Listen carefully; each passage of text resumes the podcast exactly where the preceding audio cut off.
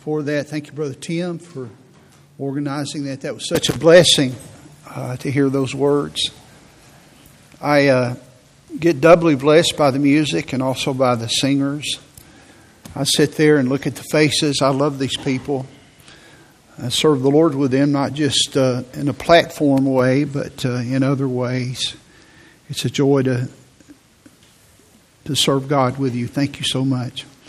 Uh, good morning. I got to meet uh, some of you, some, uh, some friends that I haven't seen in a long time.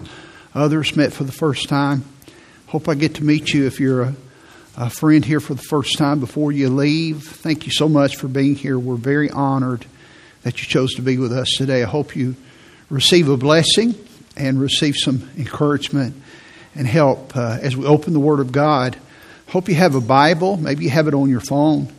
But uh, we have the verses on the screens for you too that might help. I want you to turn to uh, the book of Ephesians, chapter 3, and we'll look there in just a moment in Ephesians chapter 3.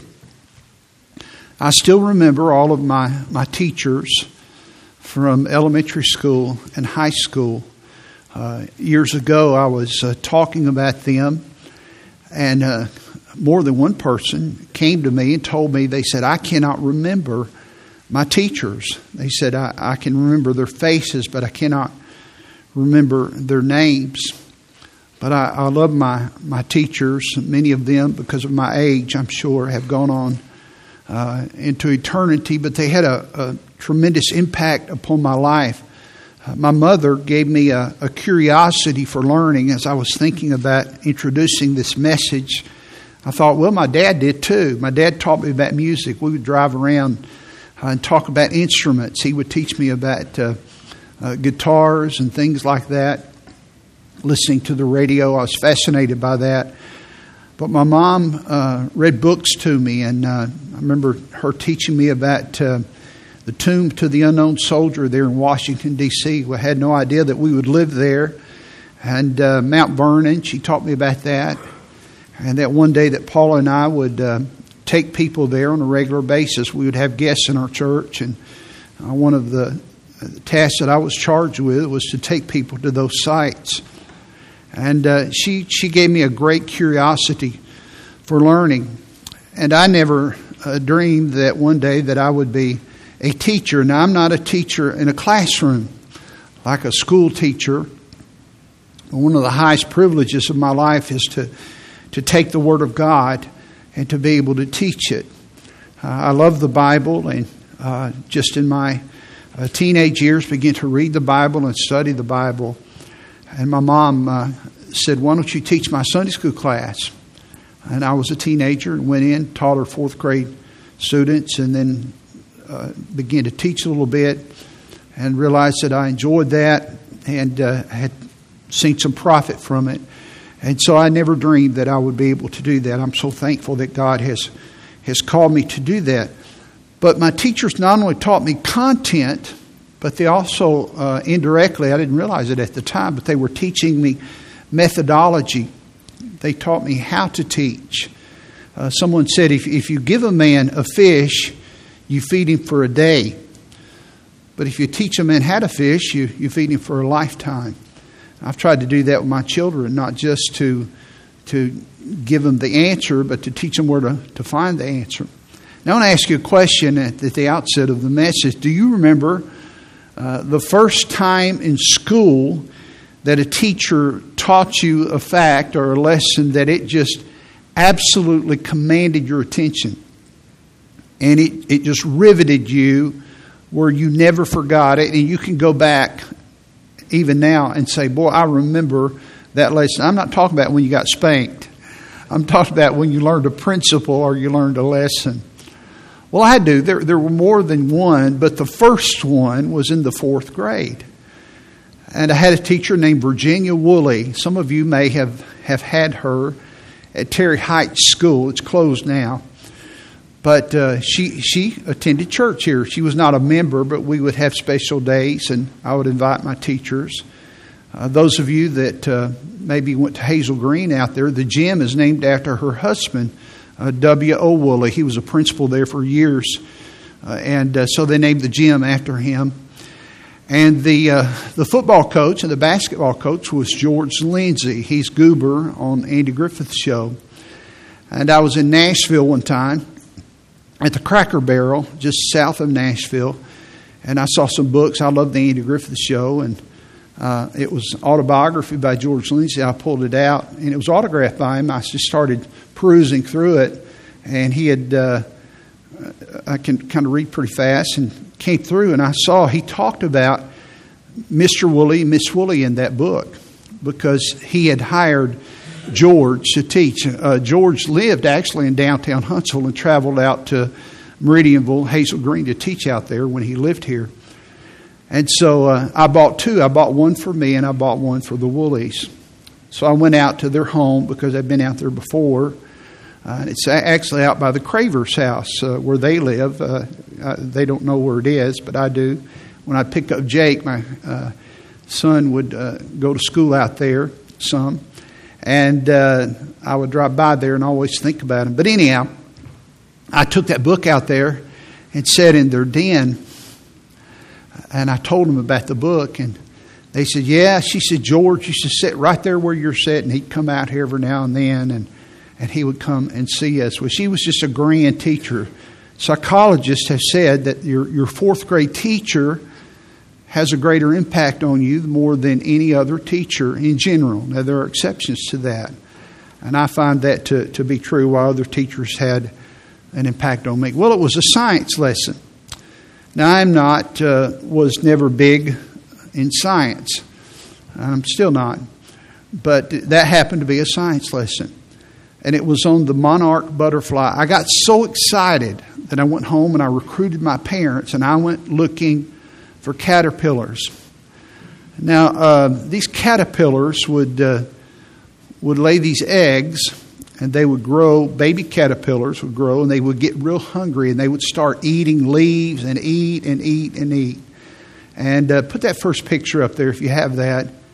And, and they're different colors, but they're kind of uh, gnarly looking a little bit. That's kind of a pretty caterpillar there, but some of you, I don't know if it's caterpillar season, I think it is in the springtime.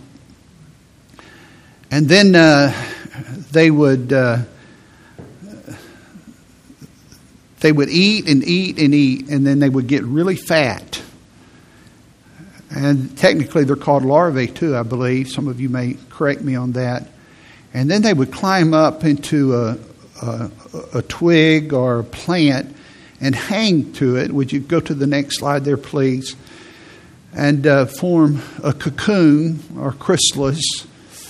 And uh, I believe it's about two weeks that it would stay there. And this is where it got fascinating to me right here. Some of you know about this already.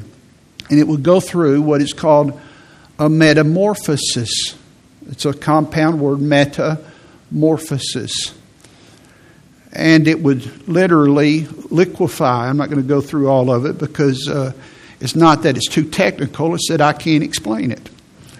But it would liquefy and it would literally, literally transform from the caterpillar into the butterfly. Now, if you cut into it and you try to find it, it would interrupt the process. There's a lesson to that spiritually, but we're not going to go into that. And then at the given time, at the God given time, the, the butterfly would emerge. Go to the next slide, please. And those beautiful, those beautiful monarch butterflies go from the caterpillar to those beautiful butterflies. And you can see they're coming out from the chrysalis there that are hanging on the limb. You can see that. And they're just emerging. And then there's one more slide. I have the butterfly. And then I won't bore you anymore with the pictures. Yeah. And that's the full blown. And I remember our teacher kind of, she didn't use those slides. I got better slides. But uh, she, she went through that process. And I just sat there. And as I told you, I went home. And I told my mom about. And I was excited for weeks. And I recruited her and dad. And we went outside and we looked everywhere for these cocoons. We looked for uh, these these uh, larvae, these caterpillars, because I wanted to find one. I never did. but I never forgot the process. And how interested was I to discover that the word metamorphosis is in the Bible. It's a Greek word and it's in the Bible. And the word means transformation. And that's the title of the message today. It is the power to be transformed. The power to be transformed. You see, God never intended for you to be symbolically a caterpillar. God has intended for you to be what He created you to be, and He, he wants you to be saved and to come to Himself and to be transformed to be a butterfly in essence. And you'll see this as we go through the message. In transformation, metamorphosis is available to people that have a relationship with God. But until you, you connect with God, until you are born again, until you become God's child, you cannot be transformed. Because then you're just up to yourself. You're, you're just trying to develop yourself. You're trying to cultivate yourself. You're trying to change. That's the word I'm looking for. You're trying to change yourself. But you need an outside power. You cannot change without the power of God. And the most, listen, the most powerful force in the world is the resurrection power of God. Now, we, we celebrate this weekend Easter, which is the resurrection of Jesus Christ, which is celebrated because of Passover. That's why it changes the dates in the spring. But today is Easter when we celebrate the resurrection of Jesus Christ. Jesus was raised by the power of God. And if you are a Christian, God has given you this power. And if you're not a Christian, if you don't know Him personally, being a Christian is a personal walk with God, it's knowing Christ. And if you're not a Christian, God makes this power, this transformation power, He makes this metamorphosis available to you. Now, I want you to look in your Bible, and if you don't have it, the verses I believe will be available to you on the screen in Ephesians chapter 3 and verse 20. Now, unto him that is able, this is a prayer Paul is praying for these Ephesians, this church at Ephesus. He's praying for these people. He says, Unto him, this is God. Now, unto God that is able, I just like that. He's able to do exceeding abundantly above all that we ask or think. Now, let me stop there. He could have just said, Now, unto him that is able to do all that we ask or think. That would be enough. That God is able to do all that you ask or think. That's incredible. That God is able to do all that you ask or think. But the Bible says that He's able to do exceeding abundantly above. And these qualifiers are, are mind blowing. You, you cannot conceive, you cannot comprehend, you cannot think what God wants to do for you. Unto him that he is able that, to do exceeding abundantly above all that we ask or think. Now, here, here's the line. Watch this. According to the power that worketh in us. According to the power that worketh in us. You can't see it, but here in my Bible, I have this, this mark. The problem is we don't ask. The problem is we don't ask. According to the power that works in us. If you are a Christian, if you know Christ today, and if you're not, you can come to Christ. You can ask Him to be your Savior. And you can have this, this power. But the problem is, is, is we do not ask him. And then in verse 20, he continues his prayer and he says, Unto him, this is God, be glory in the church by Christ Jesus throughout all ages, world without end. Amen. In other words, this ought to be manifested in a church. And when he says church, he's not talking about an organization. He's not talking about mortar and brick. He's talking about people because the people are the church. In other words, this, this kind of life, this kind of transformative living, ought to be seen in the lives of the people that comprise the church. Now, the power, and I want you to get this at the outset this power is not an influence. Sometimes I hear preachers preach and I cringe when they talk about the power of God as an it or a force like it's, it's something in Star Wars, this force. No, no, please listen to this. This is crucial, and I'm going to move on, but don't miss this. This power is a person.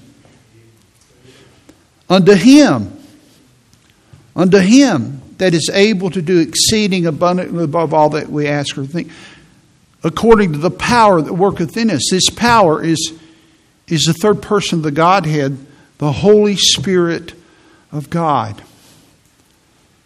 Unto him be glory in the church as, as he works in our lives.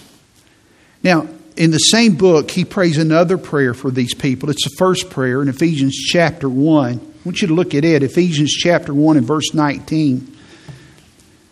Ephesians 1:19 and what is the exceeding greatness of his power to usward who believe you see this now if you're not a believer uh, you're kind of left to yourself. You, you, you can have some transactional things, but you can't have some transformative things. Only God can do that. Only God can change you on the inside. You'll see this in a moment. And what is the exceeding greatness of His power to usward who believe? And here it is, according to the working of His mighty power. And here it is, which He wrought in Christ when He raised Him from the dead. When God, through the Holy Spirit, raised the Lord Jesus Christ from the dead, that same Spirit lives in me because I'm a Christian. Not because I'm good. Good people don't go to heaven, saved people go to heaven. Because God saved me and He lives in me. And I, He can do abundantly above and excess above all that I ask or think, according to the power that is in me. And the Bible says God has set him in his own right hand in the heavenly places far above, and this talks about uh, demon spirits, principalities, powers, and mights, a dominion. Every name that is named, not only in this world, but also in that which is to come. He's put all things under his feet. He has all authority. The Lord Jesus Christ has all authority over evil, over wicked, over everything. And the Bible says in Philippians chapter 2 that one day every person will bow and call his name Lord. The power of Jesus Christ is what makes a difference in life. But too many of us is, is we seek other means to satisfy or to find what can fulfill that void in our life or to what's going to help us transform our lives, whether it's achievement academically or how you define success. And only He can do that. The Bible says in Jeremiah chapter 2 and verse 13, the prophets and my people have committed two evils. Number one, they have forsaken me, the fountain of living waters. He said, I'm just like a well perpetually putting out fresh water. And they've forsaken me.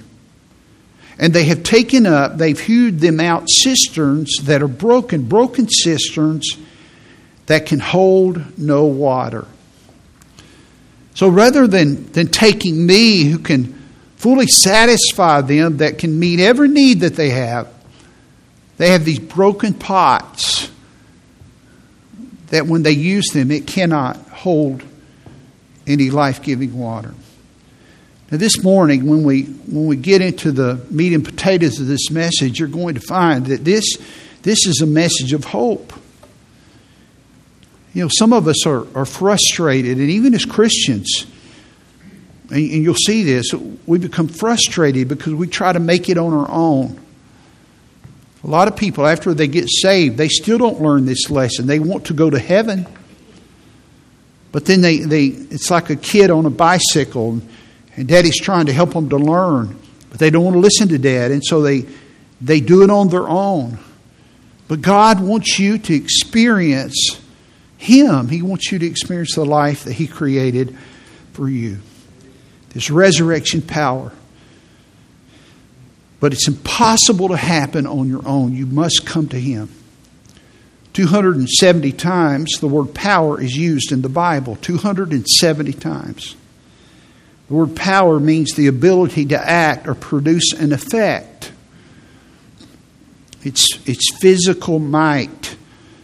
But in our definition, it's spiritual might. God, God can produce sometimes physical things, but, but spiritual things in your life. And the greatest power in the universe is the resurrection of Jesus Christ. So, what difference? What difference is the power of God in your life? And here's our focus it's the power to transform. Now, I have a confession to make, and those of you that are older will believe this. I don't want you younger people to, to turn me off because you need to hear this. But the older the older I get, the more dissatisfied I get with myself. That doesn't mean I'm unhappy. It just means that there's there's a yearning to change and be different. But but I, I realize that, that that ability is not in me. And I just fully come to realize I can't do this. I cannot do this. The only I was fixed to say change agent, but that, that really demeans who Christ is the only authority, the only power, the, the only ability to transform my life at its core that is meaningful and fulfilling is the Lord Jesus Christ. I did some research and I found that the percentage of suicides increases as a person grows older. And the highest percentage of suicides is men that are over 65 years old they have the highest rate of suicide. Uh, people lose hope. They get tired. They get tired of failing. They, they, they live long enough to realize there's, there's a country song that said that, said that uh, you know, sometimes life just isn't worth living. You, you just get tired. And um, one daughter, her, her daddy took his life. He was 69 years old. And and she said this She said, How could anyone hate life like that? How could anybody hate life like that? Three years ago, this, this coming May, a, a very, very dear friend of mine took his life. I was, uh, Paula was asleep, and it was about 11.30 at night. And I uh, read something online where uh, his daughter had written something cryptic but I could tell that he had, he had died, but, but the way it was written. And, and Paula woke up. She usually just, she's a sound sleeper. And she could see the trouble on my face. And she said, What's wrong? I said, I, I think I think so and so. I mentioned I think he I think he took his life. So the next day I made some phone calls and Sure enough, he took his life. I want you to listen to me. This man was a successful man. He was a very wealthy man a very wealthy man. He was a Christian. He had witnessed to someone the week before, but there was, there was something missing in his life. It wasn't Christ. Unto him that is able to do exceeding abundantly above all that we ask or think. He, he, had, he had the resource, he had the power, he had the person, but sometimes success, worldly success, becomes our enemy. And we still, I was talking with some pastor friends just a couple of weeks ago, we, we still grieve his loss. Left behind several daughters and a precious wife. Do you want to be transformed this morning? Or, or do you want to stay in bondage? Do you want to be negative and pessimistic? Do you want to be bound to destructive habits? Do you want to be fearful? I could go on. Who, I mean, is there something within you that wants something better? I'm not talking about the power of positive thinking. There's something that God made you for. And the gospel is good news. And the good news is He can transform you. He can save you. He can save you not just from hell, He can save you from yourself. He can not only save you from hell in the future, He can, he can change you right now. You can be a different person. And so at Calvary, at the cross, He paid my, my sin debt. He rose from the dead. That's what we celebrate this weekend the cross and the, and the empty tomb. And God accepted that payment. And this power, this resurrection power, makes the difference. Romans 10 9, that if thou shalt confess with thy mouth the Lord Jesus, and shalt believe in thine heart that God hath raised him from the dead, thou shalt be saved. The word saved means delivered. Delivered from what? Delivered from hell, but it also means delivered from yourself. Delivered from your sin. For with the heart man believeth unto righteousness, and with the mouth confession is made unto salvation. Unto salvation. A transformation begins in your life. And the gospel, the definition of the gospel is given to us in 1 Corinthians chapter 15. The word gospel means good news. Moreover, brethren, I declare unto you the gospel, the good news. This is the good news. It's not in counseling, it's not even in a sermon unless the sermon has the gospel. It's not in a 12 step program. Moreover, therefore, brethren, I declare unto you the gospel which I preached unto you, which also ye have received, and wherein ye stand, by which also you're saved. If you keep in memory what I preached unto you, unless you have believed in vain, I want you to pay attention to that. I'm going to come back to that. Unless you believed in vain, what does that mean? For I declare, or I deliver unto you, first of all, that which I have received, how that Christ died for our sins. He was your substitute. The word for is a substitutionary word. He died for your sins in your place, according to the Scriptures, and that He was buried, and that He rose again the third day, according to the Scriptures. Listen, this is a message of power. Now, when He says there, unless ye have believed in vain. The word vain means without cause. Unless ye have believed without cause. Here's the idea it means that sometimes people come to Christ believing with mental assent. Well, I believe Jesus as a historical figure, just like there was a George Washington, there was a Benjamin Franklin. So I embrace him that way. That's believing in vain. That's what that means. No, I'm coming to Him as my Savior. I'm coming to Him because I'm lost, because I need transformation. There's something missing in my life. I don't like my future destination. I don't like where I'm going. So I'm coming to Him. I need a Savior. And let me give you three ideas very quickly. Number one, Jesus transforms my past. He transforms my past. I don't know about you, my, my past is filled with sins. It's filled with bad decisions. It's filled with painful memories. What is your past filled with? Every person in here has a past.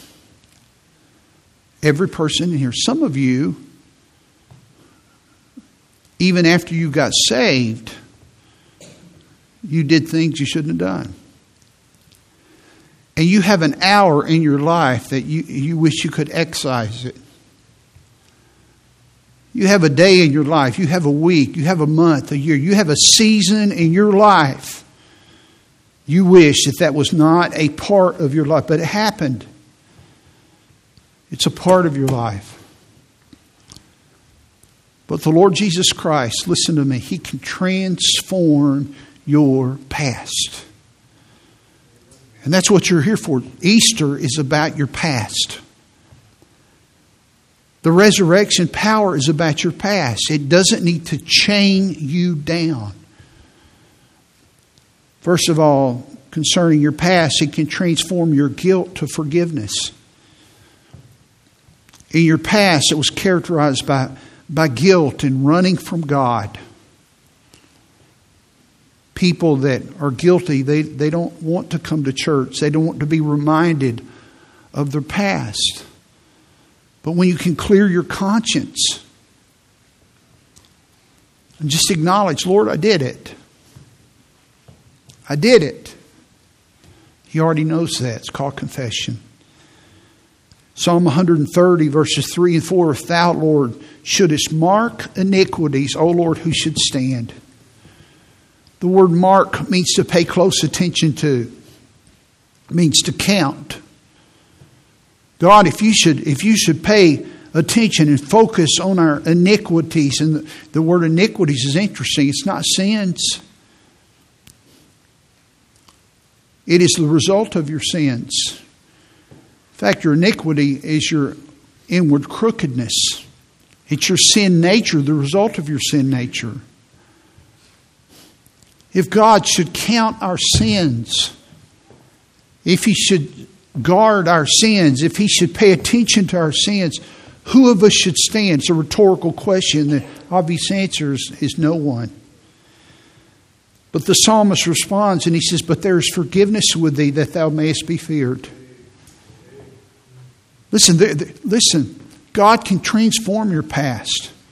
You don't need to be guilty, not because you haven't sinned, but because you have sinned. But the solution is to come to Him and just admit it say, God, I did it. And I need you to be my Savior. I need you to cleanse my heart and my mind. Concerning your past, He can transform your old life to a new life. 2 Corinthians 5:17 Therefore if any man be in Christ He's a new creature or a new creation. God works a new work in your life. He makes you a new person. Old things are passed away. Behold, all things are become new. I want you to notice in the text, it doesn't say if any man be in the church. It doesn't say if he's in the church roll, if he's in the baptistry, if he's in Christ. When you come to Christ, when you know Him, when you have His power, you become a new person. Old things are passed away, all things are become new. I love this one. You know, in the past, we're in bondage to our sin. We're hurting other people. We're hurting ourselves. We want to be close to people, but we don't know how. Sometimes we've been abused by people, we've been hurt by people, and so we, we build these calluses up on our heart. In Ezekiel chapter 36, verses 26 and 27, God says, A new heart, a new heart will I give you, and a new spirit will I put within you. And I will take away the stony heart out of your flesh. I will give you a heart of flesh. You can feel something. You can respond. You can have joy. You can have peace. You can have compassion. He can take away the indifference out. He can change you on the inside. I'm not talking about just an external change where you're just some kind of a religious robot. I'm talking about there, there's something real on the inside. And I will, watch this, and I will put my spirit within you and cause you, I love this, and cause you to walk in my statutes, and you shall keep my judgments and do them. Willing obedience follows. He even helps me to fulfill his command. Boy, that's a good deal. it's not dry, dutiful, obligatory obedience. He helps me to obey him. And in the past, I was condemned before a holy and righteous God. But now He can transform your record before God from being condemned to righteous. Because if you're lost, you're condemned before God. God loves you, but listen, your, your record is, is dirty. And He's holy. He cannot allow unrighteous people into heaven. Now you know this verse, but there's some verses after it. I want you to see these. John 3:16. For God so loved the world that he gave his only begotten son that whosoever believeth him should not perish. You see, those that do not believe in him will perish. But those that believe in him will have everlasting life. For God sent not his Son into the world to condemn the world. He sent his Son to save the world, but that the world through him, through him, salvation comes through him, might be saved. He that believeth on him is not condemned, but he that believeth not, here it is, is condemned already. If you've never trusted Christ, you're condemned already. That was my state as a sinner before God because he hath not believed in the name of the only begotten Son of God. And God can transform your record before God from condemned to righteous. God dealt with my past as a nine year old boy on February the 18th, 1968. And he changed, he changed me from guilty to where that I could look before God and know my record had been expunged not because I was good, but because He forgave me. And He changed my record from unrighteous to righteous and gave me the very righteousness of His Son. Jesus transforms my past. Number two, Jesus transforms my present. Well, this is good. You see, most people, they stop there and say, well, he took care of my past. Oh, listen, he transforms my present. See, God continues to work in His children. Those that are Christians, they realize that even after they're saved, that sometimes there's a there's a frustration in them. That I still want to be what I want to be, but I can't. Like my friend who was a Christian and he took his life. You say, Preacher, can, can you explain that? Well, yes, I can. I, I'll explain it right now. Because God is still working, and Jesus not only wants to transform your past, but He wants to transform your present unto Him that is able to do exceeding abundantly above all that we ask or think according to the power that is working within us. I mean, uh, in my own illness, I have, and forgive me for mentioning this, uh, for my people, they hear this a lot, but I live with pain a lot. And I have to, I have to subjugate this to, to God so that my family and my friends and my church does not hear it. They don't want to hear it. They love me. And I have to say, Father, would you, would you help me? And, and sometimes during the day, Paula will say, uh, What did you say? I said, Well, nothing. Or sometimes I'll just be honest. And I'll say, I, I, was, I was talking to God, I was praying. Because I'm just, Father, help me. God, help me. God, help me because the pain hurt, the physical pain hurt so bad. Because God is transforming my present. And it's not a form of griping, it is to keep me so that I can have an even keel. So that He is able to do exceeding abundantly above all that I ask or think, according to the power. I'm putting this pain in His hands.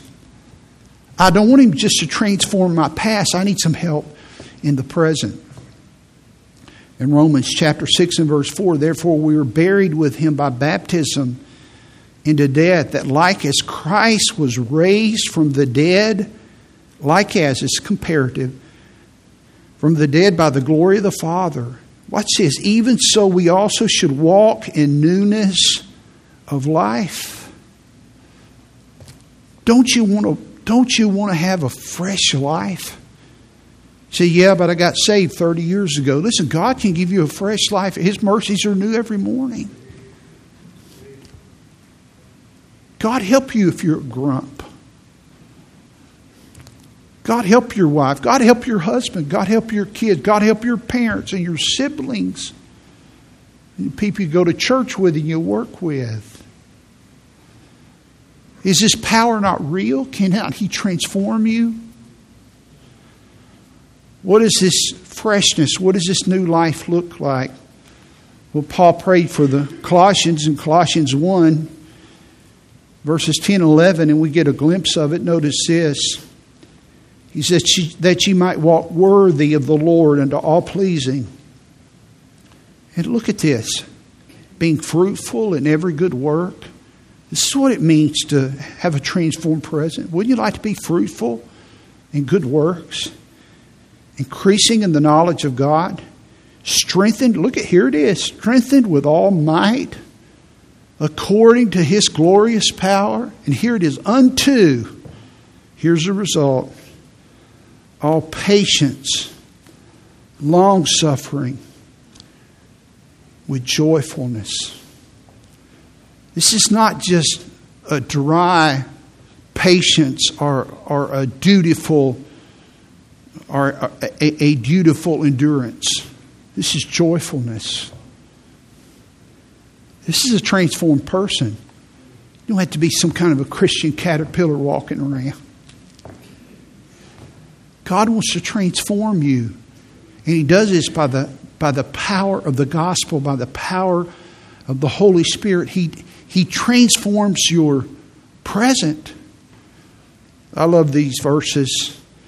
1 Corinthians chapter 1 and verse 18 For the preaching of the cross is to them that perish, but unto us which are saved, it is the power of God. I think we read those verses sometimes. Are you here? Are you a Christian? We read those verses as for lost people. This is for people that are saved. Under the saved, the cross is the power of God. The death, the burial, the resurrection of Christ, it, it transforms people that are Christians presently. Let me give you another verse that we, we quote sometimes for lost people. It has an application, but it's for Christians. Romans 1.16, For I am not ashamed of the gospel of Christ. For it is the power of God unto salvation to everyone that is lost. I misquoted it, didn't I? It is the power of God unto salvation to everyone that believeth. You see, if you believe, you still need to be delivered from yourself. And the gospel delivers you from yourself, from your rudeness, from your pride.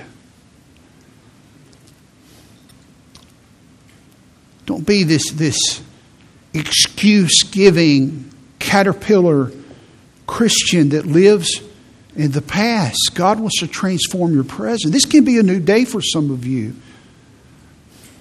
One of my favorite writers with this is a, a British, uh, he was an army officer, but he became a Christian.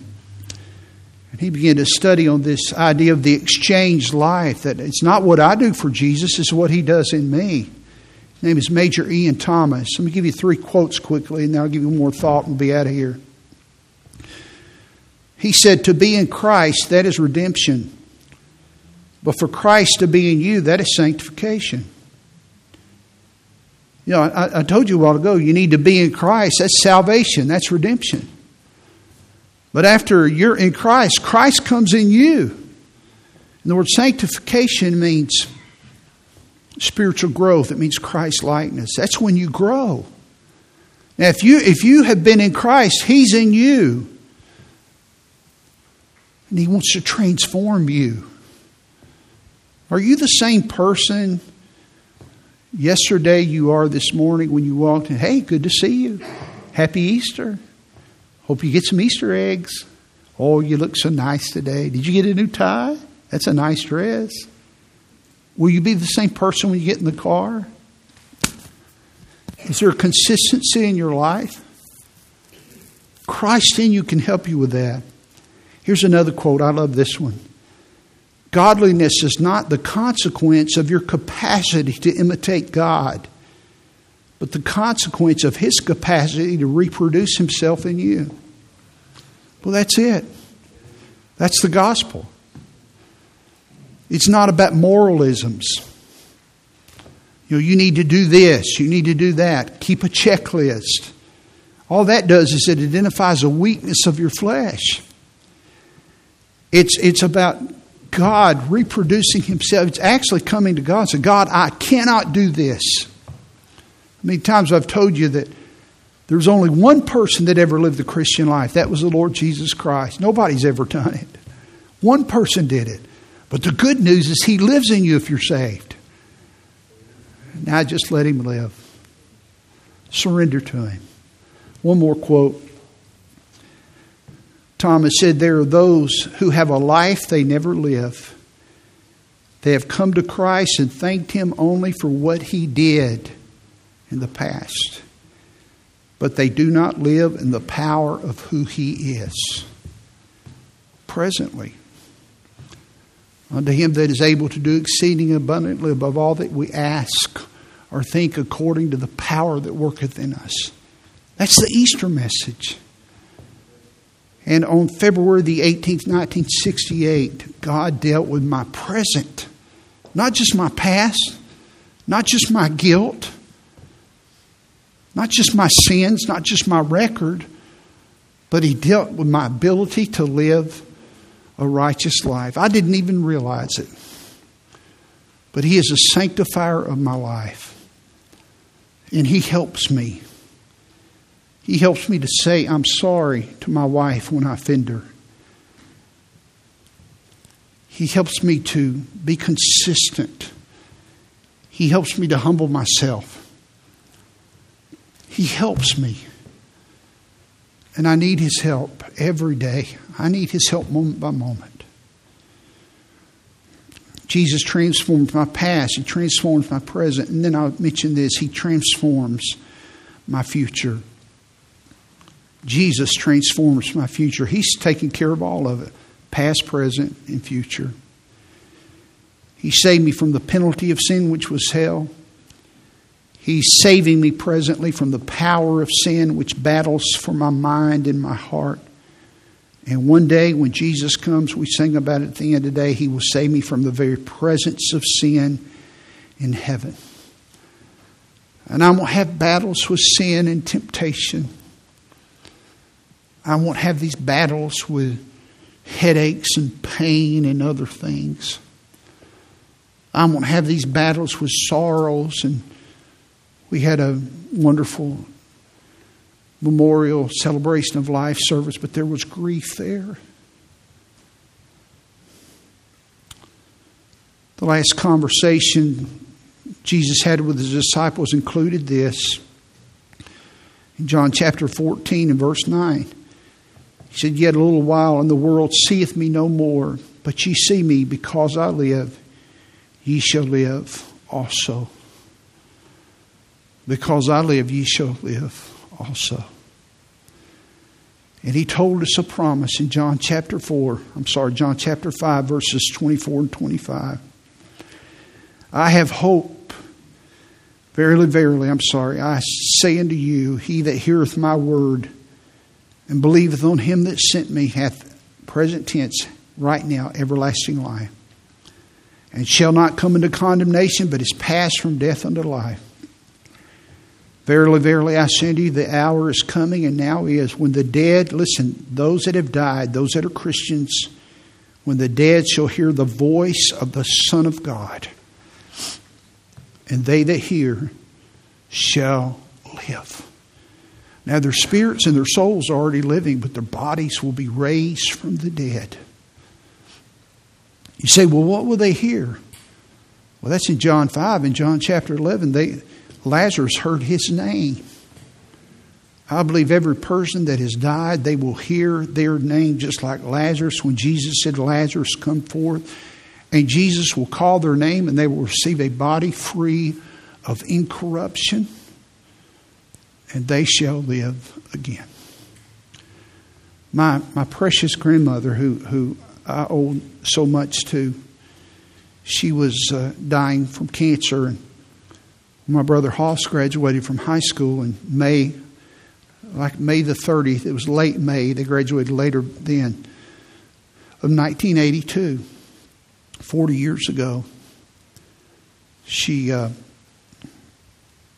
Paul and I drove from D.C. We got home and came to the graduation. I didn't know it would be the last full time I came home to be with her. Six weeks later, and first week of July, I got a call from my mom on a Friday night and said, Your grandmother's dying. She was like my second mother. Paul and I got in the car. We literally drove all night long. We pulled in on Saturday about noon. And uh, we went in, and she lived through Wednesday. She passed away on July the 8th at uh, July the 11th at 3:45 in the afternoon. She was barely 60 years old. I've outlived my her husband and her. Her husband died when he was 56. She died when she was 60. I'm older than my grandmother, my mother. I told Paula this morning that tomorrow, my grandmother, I'm talking about, she will is her birthday, and she will have been 100 years old tomorrow. I'm going to go to her grave tomorrow and just honor her. What a wonderful lady.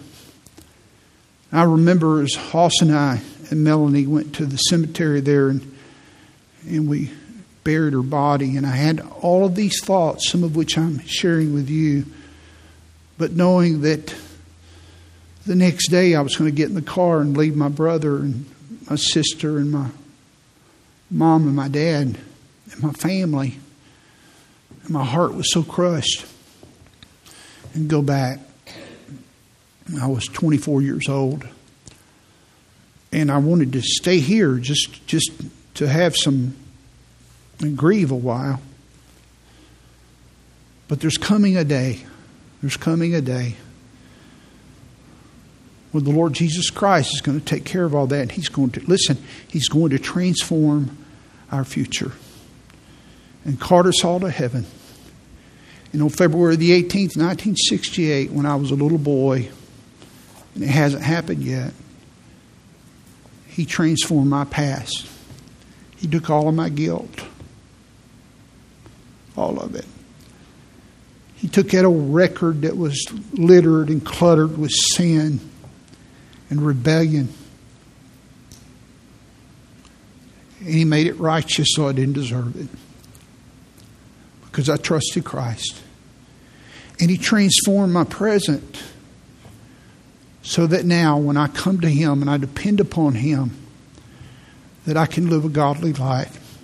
Not because I'm good, but because He is good. And He transformed my future that I have hope. That, that, that is the Easter message. That's what we celebrate when He came out of the grave. I wonder this morning, how about you? Do you need transformation from your past? Where are your sins today? Are they on your shoulders? Are they on your mind? He wants to cleanse you. Would you come to Him? Are you a child of God today? Are you trying to do all this stuff by yourself? Do you trust Him for your salvation from your sins? Why don't you trust Him for your life and just yield to Him? And maybe your heart is broken because loved ones have gone on. Oh, listen, He's going to make all that right one day. This power that we have is resurrection power. Unto him that is able to do exceeding abundantly above all that we ask or think, according to the power that worketh in us. I want you to bow your heads. Would you bow your head and close your eyes today? No one's looking. He wants to give you that power. If you're here today and you've never trusted Christ as your Savior, there's never been a time in your life when you come before Him and said, God, I am a sinner and I've broken your law and I need to be forgiven of my sins.